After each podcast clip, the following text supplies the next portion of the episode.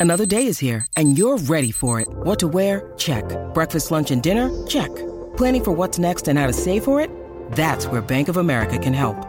For your financial to-dos, Bank of America has experts ready to help get you closer to your goals. Get started at one of our local financial centers or 24-7 in our mobile banking app. Find a location near you at bankofamerica.com slash talk to us. What would you like the power to do? Mobile banking requires downloading the app and is only available for select devices. Message and data rates may apply. Bank of America and a member FDIC. Welcome aboard Swinging Both Ways, our cricketing segment on the Saturday session in association with PGG Wrightson Turf, key suppliers to New Zealand cricket grounds.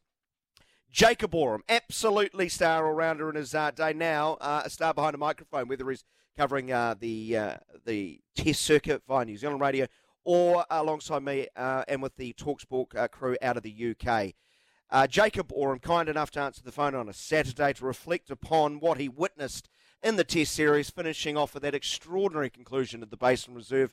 Jacob, have you come down from that exhilarating finish? Welcome to the show. Thanks, Stephen. Yeah, thanks for having me. Um, yeah, I I have come down, although I think it hit me probably not for a couple of hours afterwards. I mean, I haven't done obviously as much commentary as yourself, and um, I sort of being there, like covering it as a you know as a job for that Test match. It, it sort of it took me away from being a fan, if you know what I mean. I was still in it. I was still wrapped up in the drama of it all. Yeah, yeah. But I don't think it hit me till I was. I, I drove home after the game, um, Wellington, just up to one or two, and I was taking a few calls from mates and talking about it. And then it sort of hit me, and you know, alerts are popping up on my phone about, you know, the second time ever a one-run Test win and the New Zealand fight back and made to follow and all this stuff. And suddenly all the narratives came together. I was like, man, that was actually history, and I was there to cover it. And I think that it hit me that that was something special. So unbelievable test and, and fantastic to be a well a small part of um, with with you in the commentary box. Uh, Jake, you're not alone, and I even having done it a number of years, Neil Manthorp, who's done it for 30 years and has commentated at 84 games, uh, 84 test match venues around the world, um, he, he, just called it heart stopping and arguably one of the, the, finest things he's ever witnessed. Uh, I, like you, it took me a while to sink in. I, around, the phone went off from you know many a station around SENZ and SEN, spoke to those people, and then I had to go out and actually stand on the middle of the Basin Reserve to actually think, did this really happen? Because it was just fr- frighteningly strange, wasn't it? You know, one test in the 2,400, uh, 2,400 prior had been a one-run result. I think only three of the 2,400 plus test matches had been um, had involved a side following on. Um, I, am not good at probabilities, but you know, do the maths. I think that's like a one in two million occasion that we witnessed. Truly extraordinary very extraordinary, yeah. And I think just those stats speak for themselves. Yeah, just short of two and a half thousand Test matches played. Yeah, fourth time ever a, a side's followed on and, won, and then obviously just the second ever one-run Test win. And and you just think back to like little moments that could have swung it either way. Um, you know, I remember cursing when Kane Williamson got out to Harry Brook on the fourth day, caught down the leg side, and you know, I sort of thinking to myself, you know, not fair. You know, New Zealand's fighting their way back. They're getting into some sort of position of strength. Kane, I mean, that innings by Kane was unbelievable. So calm and collected under pressure. To be strangled down the leg side is not cool. But then look what happened for the last wicket, strangled down the leg side, James Anderson. So it's funny how mother cricket works and it swings and roundabouts. and um, just an just a, an amazing Test match. Um, but considering where New Zealand was, what day two, day three, truly unbelievable that they came back to win that.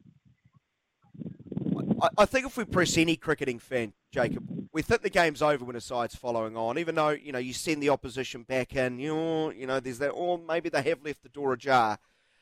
But as far as when you finally felt New Zealand might have a chance, when was it? When was it? You know, when did when did you go down that dumb and dumber route? Um, you're telling me there's a chance. Well, I thought probably probably towards the end of day four, um, just before the, they lost four wickets for five runs, was it? Um, and then England came out and smashed just short of 50 inside 10 overs. Like, but so just, may, maybe around about T, T on that fourth day, and, and New Zealand must have been, you know, 230, something like that ahead. And I thought they've got a real chance here um, to, to at least post something that will challenge England. England was still in the box seat. The wicket still was good. Um, you know, and the way England has been playing. Let's be honest, the last 12 months they've been the best Test side in the world, and not just from wins and losses, but from the way they play. It's quite intimidating. Um, so I, I still th- felt England were in the box seat, but New Zealand were, were going to give them a bit of challenge. Then when we fell away, then they had the start to their second innings. I thought, oh well, okay, I'm giving us a 20% chance. At 80 for five, you know what? Before drinks on that first on that last morning, suddenly I reckon it was 50-50 and then it swung back to England with Root and Stokes partnership, and then it swung back to us. So you know, just a roller coaster on that last day. Yeah, and Neil Wagner. Now, we were probably foolish to think he didn't have one last final act, and, and maybe there might be a few more chapters to follow. But an incredible servant to New Zealand cricket. You know, turned the you know turn the furnace on once again to you know, to deliver the key blows because they were the key blows. The final wicket's obviously going to be replayed over and over and over and over again in perpetuity. But Jacob, he, he gets rid of Ben Stokes and Joe Root, who are the heart of, of that batting lineup. Yeah, and, and as I said before, I think that that partnership took it from New Zealand probably being favourites at around about drinks on the last morning to England are the favourites heading into what was the second session of the day. I mean, that partnership, I think it was about 120 worth, that partnership, just took it back to England. And you thought, yep, these two, you know, Root, he was like Kane, just played unbelievably well. And Stokes has a history of nailing down New Zealand, unfortunately. So um, I, I thought the game was pretty much, well, almost gone. And then you throw Wagner the ball, you set the field for the short stuff, you know what's coming. Everyone knew what was coming. And when you look at it in a vacuum, you sort of you think, oh well, that's what Neil Wagner's done in the past. He's got over 200 Test wickets, and he, you know, he's no mug. He's a good bowler.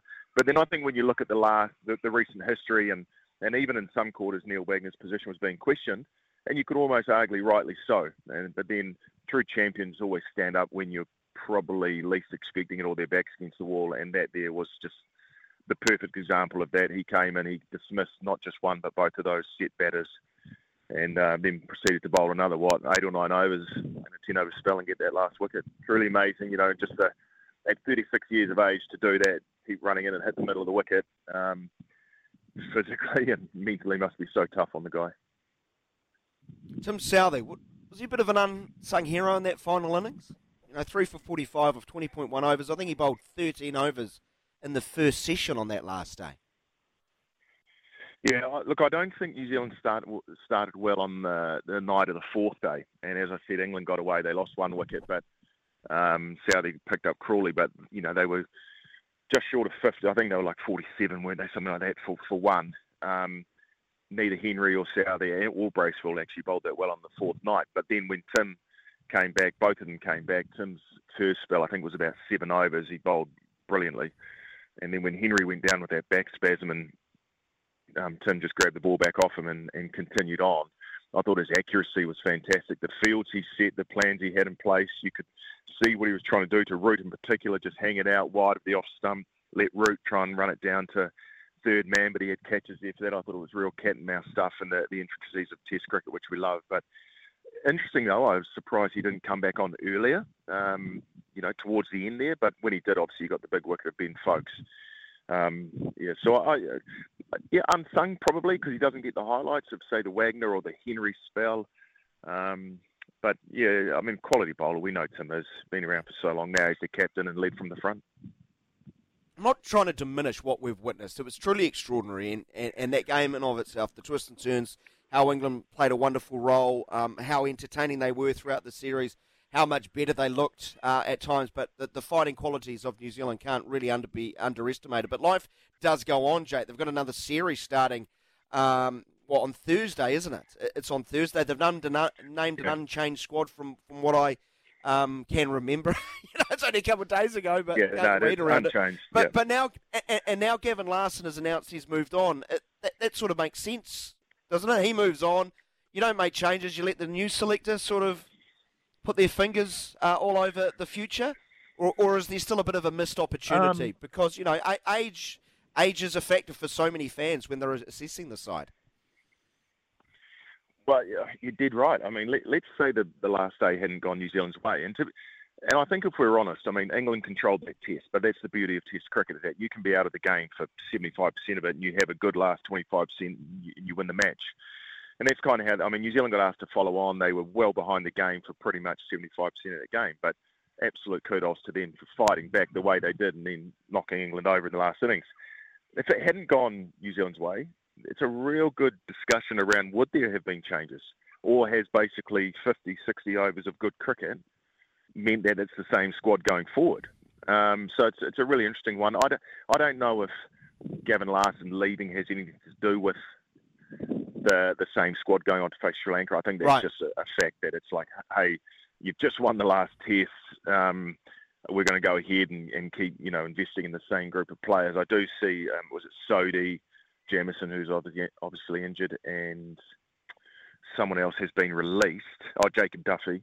But yes, yeah, I mean, at some point, I mean, the side, I mean, that was it the Mount Maunganui test or was it the Wellington test? Everyone was over 30 years old. So this side is, you know, you know, Father Time will, will not stop. At some point, they do need to look at the next wave of, you know, players coming through. One or two of them, uh, maybe three or four guys in the next one to two years need to be brought in so they can get that experience with the likes of Southee and Williamson and Latham while they're still around and learn off them. What areas give you the longest pause, I guess, when you're contemplating the makeup of a side more longer term?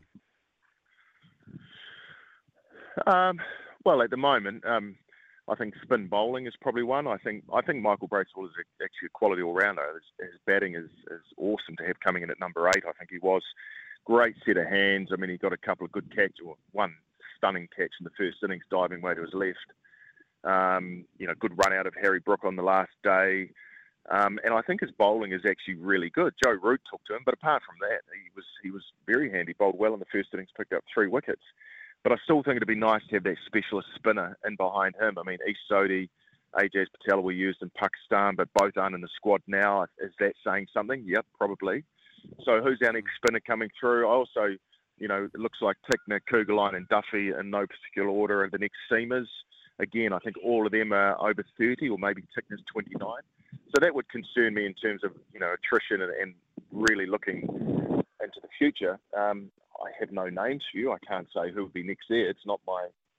I'm not a selector. It's not my job to think of the other, other names, but I just think somehow New Zealand cricket, and the high performance network or program need us, you know, and I'm sure they are. Well, I, I know they are, are looking for the next wave. I think the batting set. I still think, even though those guys are in their 30s, batters can keep going for a lot longer. With and Conway, Williamson, um, and the like. Um, you know, they're probably there for hopefully at least another three or four years, you would think. Yeah. Uh, I'm not sure I, I, I want to see an, another test match full of that drama and tenseness, Jacob. I, I don't know about you. I aged quite a few days covering that. Um, you know, I'd, I'd be quite happy with, you know, a comfortable innings victory against Sri Lanka.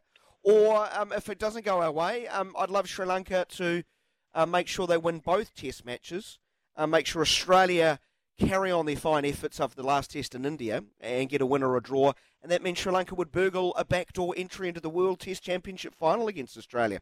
Wouldn't that be just magnificent at the expense of our dear friends from India? I didn't know Sri Lanka actually that had done that well. To be fair, and and I hate to burst your bubble, but I don't see them. Um, I don't see the results going those ways. Unfortunately, I mean, I would be surprised if New Zealand don't win the the, the series. Um, weather dependent, you know, who knows what's happening with our weather around the country at the moment. But I, I would, especially when it's Christchurch and we know Hagley's got pace and bounce, and if there's grass, which there will be, um, that would be very foreign to, to Sri Lanka. Um, I think New Zealand will be buoyed by what happened at the Basin, and they'll likely go in with the same, I would say, the same team. Um, and Southee will keep swinging it. Wagner will keep bouncing it, and Henry with his accuracy and little seam movement will be probably too hot to handle. I see it going that way. Um, but I think it's a really important series. It's almost a, a, dead rubber for New Zealand in terms of the World Test Championship, but in terms of springboarding into the next phase of Test cricket, I think it's really important for a few of them, as we mentioned before, with some guys getting older and you know sliding doors moment. What would have happened if that last day hadn't gone New Zealand's way? Yeah, absolutely. Well said, Jake. It was wonderful seeing you again, working with you again, and hopefully we'll hear your voice on the show again uh, real soon, Jacob Oram. Thanks so much for dropping by and go enjoy your weekend. Thanks, Ken. Back to the kids' cricket. Cheers, mate. Yeah, good stuff. Uh, man of uh, all levels as far as uh, cricket. He's uh, a fine cricketing mind as Jacob Oram, and uh, it was wonderful working alongside him. Really interesting to get his perspective.